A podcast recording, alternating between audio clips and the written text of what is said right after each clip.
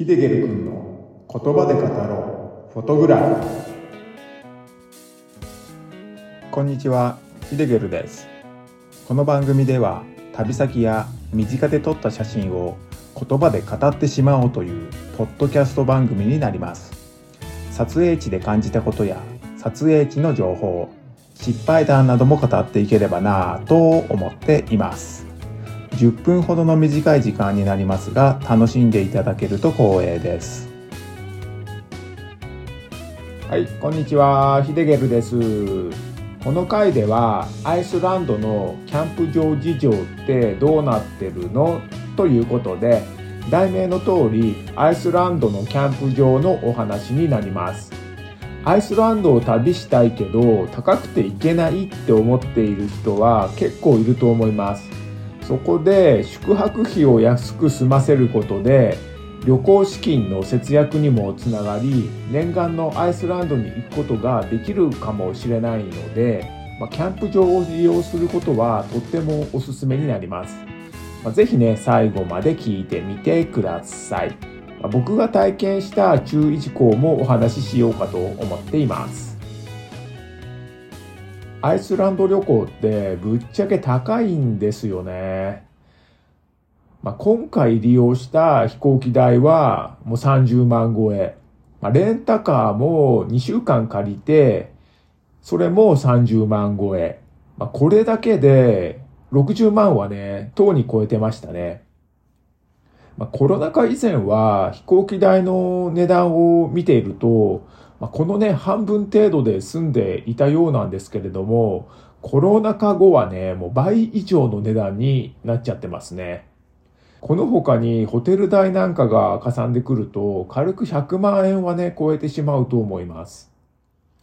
まあ、なので、さすがにホテルには泊まるというね、選択肢は選ばれませんでした。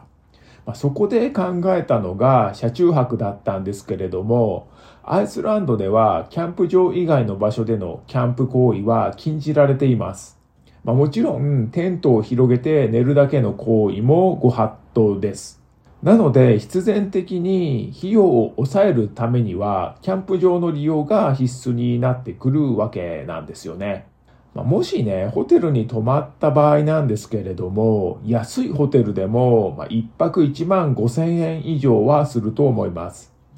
平均相場ですと2万円から3万円ってところだと思いますね。ホステスなんかに泊まればもう少し安くは泊まれるんですけれども、それでもキャンプ場に泊まるよりは高くつきますね。ホステスに泊まるぐらいだったら、キャンプ場に泊まった方が、プライバシーもある程度は確保できるので、まあ、そちらの方がね、いいとは思いますね。まあ、これは、ま、人それぞれっていうことなんですけれどもね。キャンプ場の相場なんですけれども、平均すると日本円で1500円ってところでしょうかね。まあ、もちろん、キャンプ場によって価格は違ってくるんですけれども、僕が今回の旅で利用させてもらったキャンプ場で、最も高かったキャンプ場でも2500円ぐらいでね、利用できました。まあ、口コミなどを見ていると、2500円っていうね、値段でも、キャンプ場にしては高い値段設定のようでしたね。まあでもね、ホテルで2万5千円っていう金額を毎日払うことを考えれば、もうめちゃくちゃ安く泊まることができますよね。まあ、しかも、アイスランド国内には、たくさんのキャンプ場があるんですよね。ま、Google マップなどで調べても出てこないキャンプ場もいっぱいありました。ま、なので、キャンプ場を利用する場合は、特にね、事前に調べなくとも、行く先々で、近くに絶対と言っていいほどキャンプ場があるので、宿泊場所には全く困らないと思います。キャンプ場によって広さも設備も様々だったんですけれども、大体のキャンプ場ではシャワールームも完備されてますし、コンロや電子レンジ、流し台といった最低限の設備は整っていました。室内には食事をするためのテーブルと椅子もありますし、まあ、コンセントもあるので、カメラバッテリーの充電とか、スマホの充電もできるようになっています。まあ、本当ね、一通りの設備は整っているので、もうキャンプ場を利用するのはね、おすすめですね。まあ、やっぱりね、金銭面で財布に優しいっていうのがね、いいですよね。まあ、日本からのアイスランド旅行は本当に高いですからね。切り詰められるところは切り詰めた方がいいですね。お金があるって人は別ですけれども、僕みたいにお金がない人には、キャンプ場が利用できるっていうのはね、本当にありがたかったですね。今回僕が利用したキャンプ場は、どのキャンプ場でも快適に過ごすことができました。まただね、一つだけ注意点があります。それはシャワーを利用するときに僕が実際に体験したことなんですけれども、まあ、それをね、今から説明しようかと思います。まあ、僕はシャワーを浴びるためにシャワールームに行って、まあ、服を脱いで裸になって、シャワーの蛇口をひねったんですけれども、水もお湯も出てきませんでした。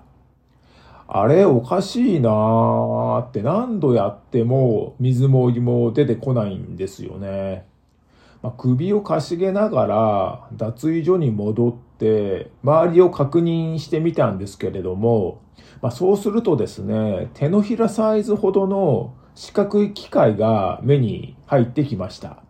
その機械をよーく確認するとですね、そこには金色の100アイスランドクローナを入れてくださいって書かれていました。お金を入れないとシャワーは使えませんってね、書いてあったんですよね。えマジかよ。お金持ってきてないじゃん。車の中に置いてきちゃってるよって一人でボソボソ言ってたんですけど、まあ、コインがないとシャワーを浴びることができないので、まあ、服を着て、車に戻って、財布を手にして、再びシャワールームに行きました。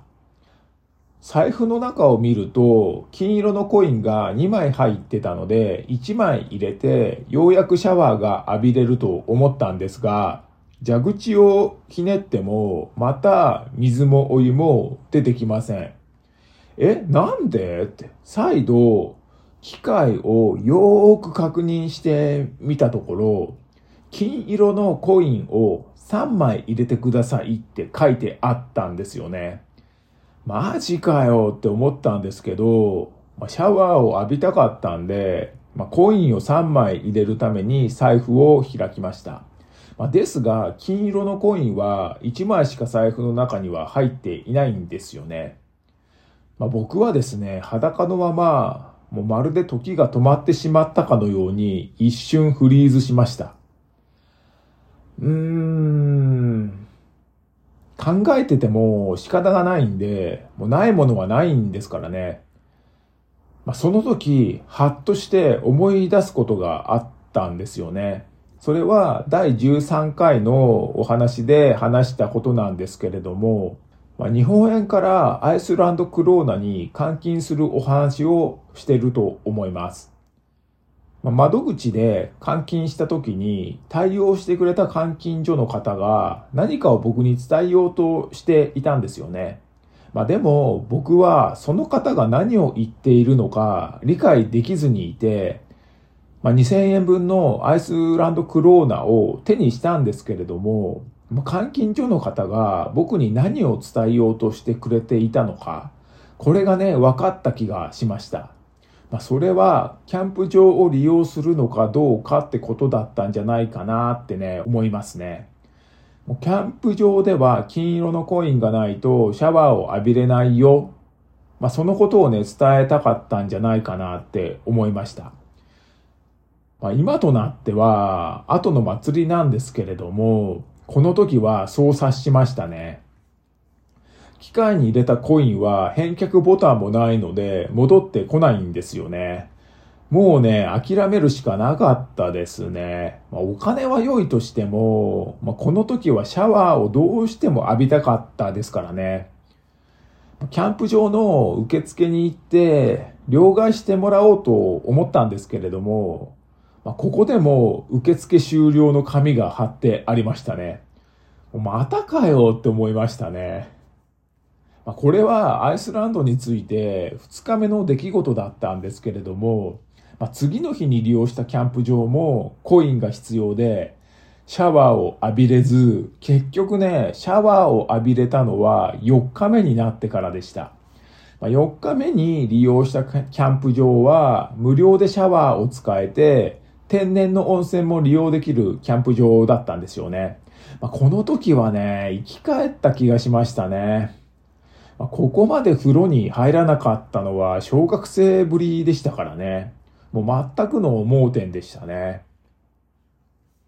まあ、今回のアイスランド旅行では、まあ、こんなことがあったのでね、まあ、キャンプ場を利用する際は、もう必ず金色の100アイスランドクローナのコインをいっぱい持って行ってください。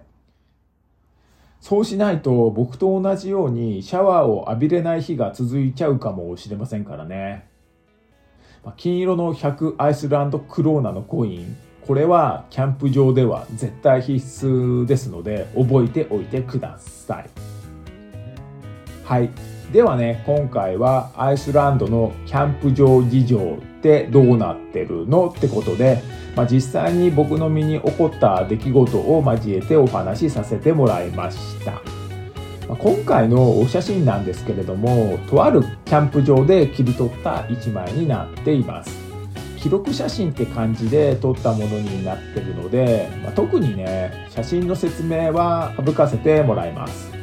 借りたジムニーも写ってますのでね、ましかもルーフトップテントを広げた状態のものになってますので気になる方は見てみてください。